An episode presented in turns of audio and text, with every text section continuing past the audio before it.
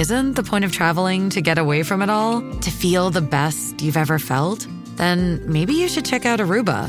You'll spend your time relaxing on cool, white, sandy beaches and floating in healing blue water.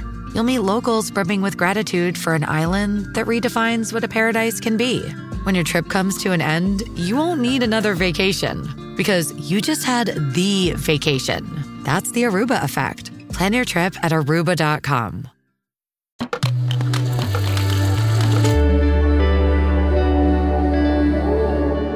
Cora.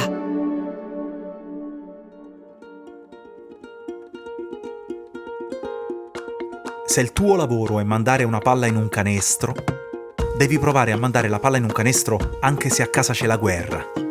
Ci sono due milioni di sfollati, c'è la fame, la povertà, ci sono alluvioni devastanti che distruggono pezzi interi di paese e l'invasione delle locuste che fermano la produzione agricola, il settore che dà lavoro all'80% della popolazione.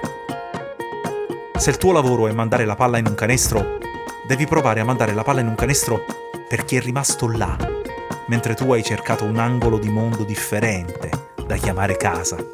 Un posto dove chiudere gli occhi, ma non per evitare di guardare, per fare un sogno. Con la palla tra le mani e un canestro davanti agli occhi, Anunwu Anuni Omot sta ripensando ai racconti di mamma e papà. Lui, che è nato in un campo profughi a Nairobi.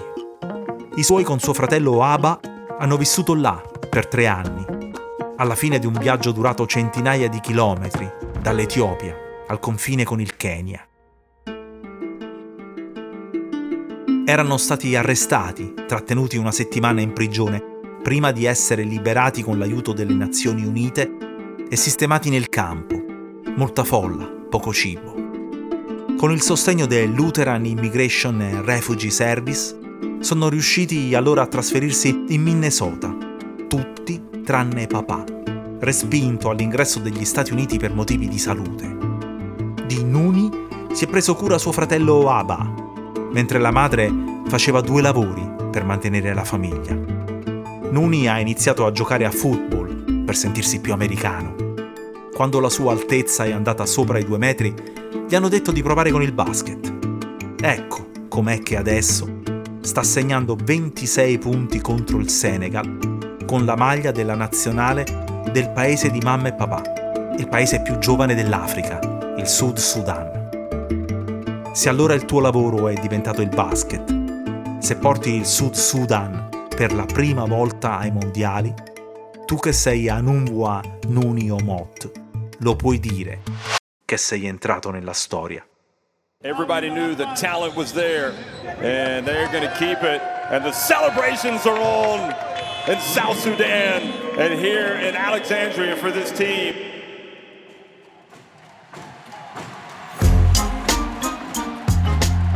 Io sono Angelo Carotenuto e questo è Rimbalzi, un podcast di Cora Media.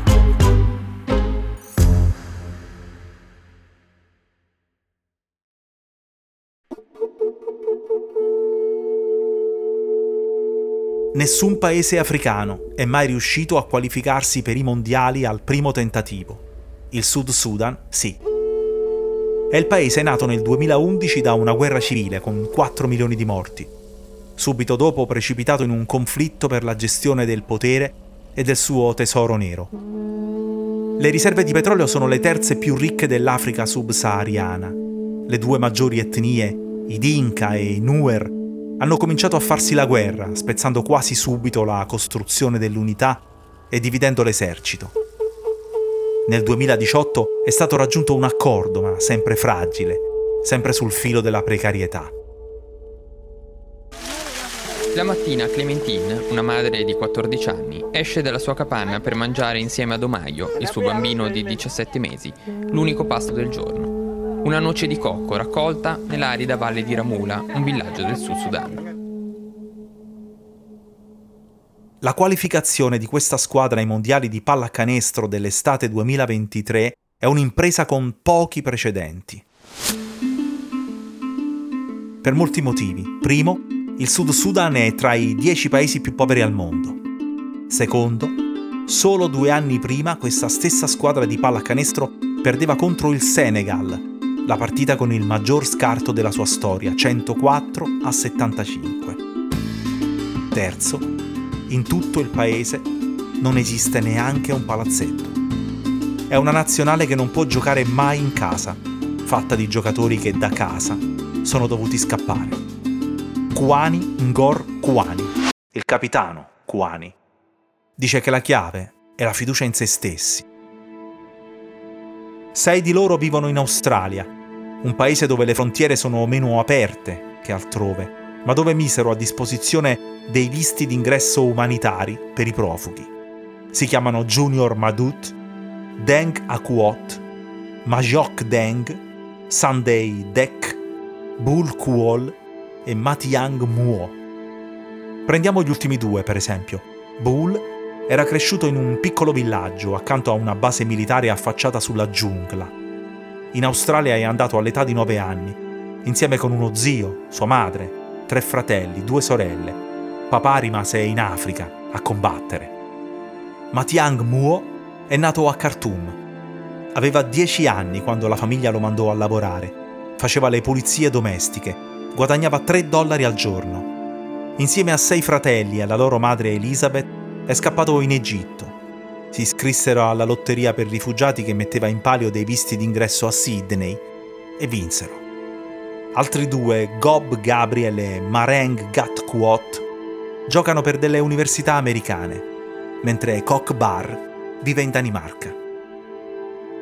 I sud-sudanesi, divisi in 64 diverse tribù, finora hanno conosciuto soltanto guerra e povertà. Uno su due è a rischio fame ogni giorno. Appena uno su venti ha l'elettricità in casa. L'acqua potabile manca ovunque. Gli sfollati interni sono due milioni. Soltanto le chiese cristiane, a cui appartiene un'ampia maggioranza di popolazione, hanno lavorato davvero per seminare pace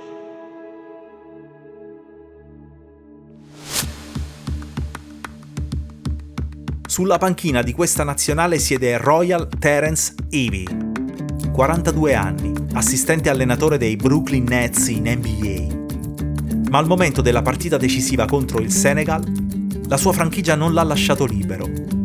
Così a guidare la squadra è rimasto l'uomo che per questo miracolo si è speso e ha speso, Luol Deng, due volte All-Star in NBA, fuggito dal paese con la sua famiglia da bambino arrivato nel Regno Unito, cittadino britannico dal 2006. Appartiene al gruppo etnico dei Dinka. Suo padre era un parlamentare. Trasferì la famiglia in Egitto quando la seconda guerra civile era alle porte.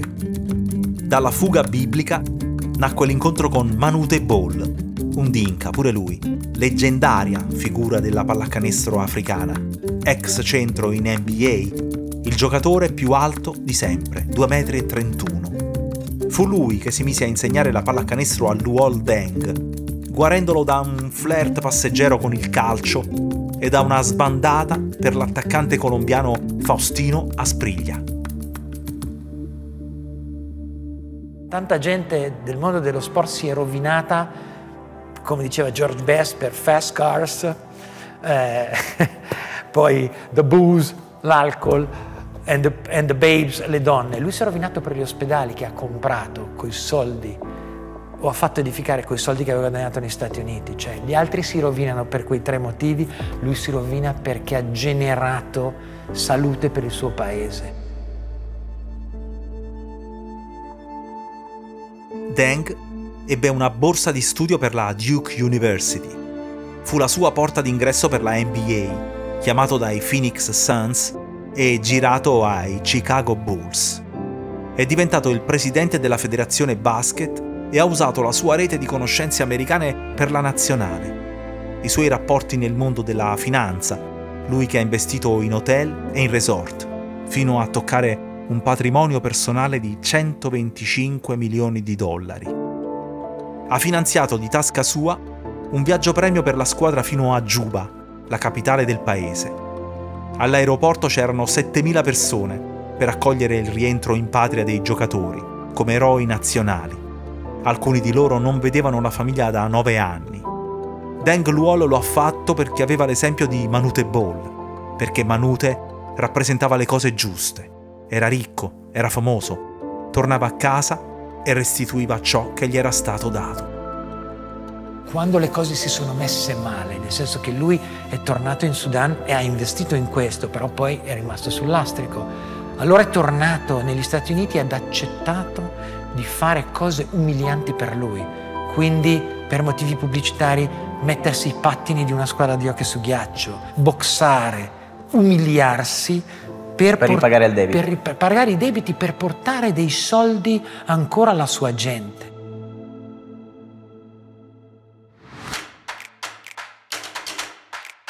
Nel 1994 un africano era stato nominato miglior giocatore del campionato NBA. Era Hakim Olajuwon, nigeriano di nascita.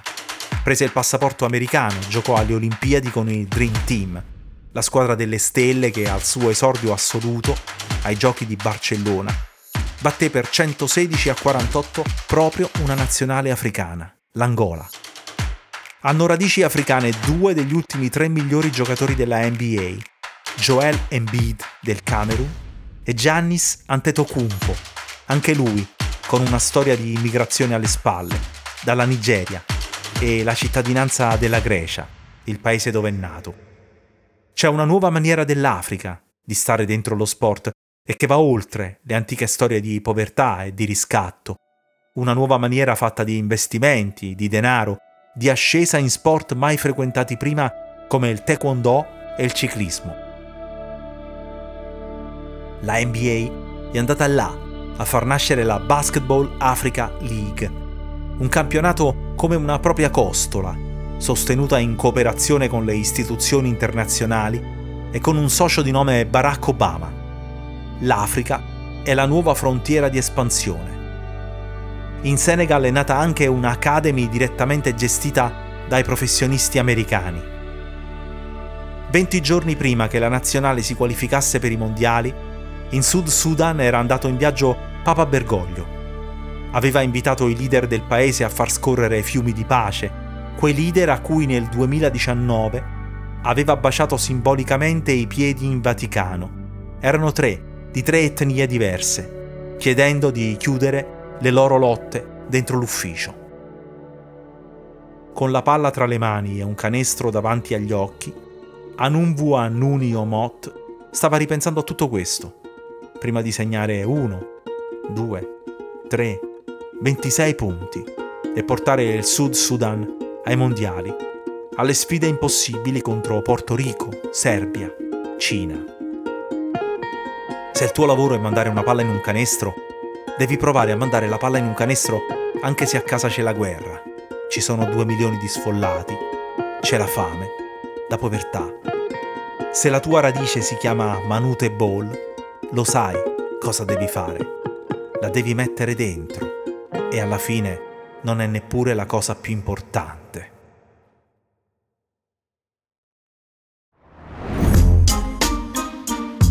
Rimbalzi è un podcast di Cora News prodotto da Cora Media. È scritto da Angelo Carotenuto. La cura editoriale è di Francesca Milano. La supervisione del suono e della musica è di Luca Micheli. La post-produzione e il montaggio sono di Aurora Ricci. La producer è Monica De Benedictis. Le fonti dei contributi audio sono indicate nella sinossi.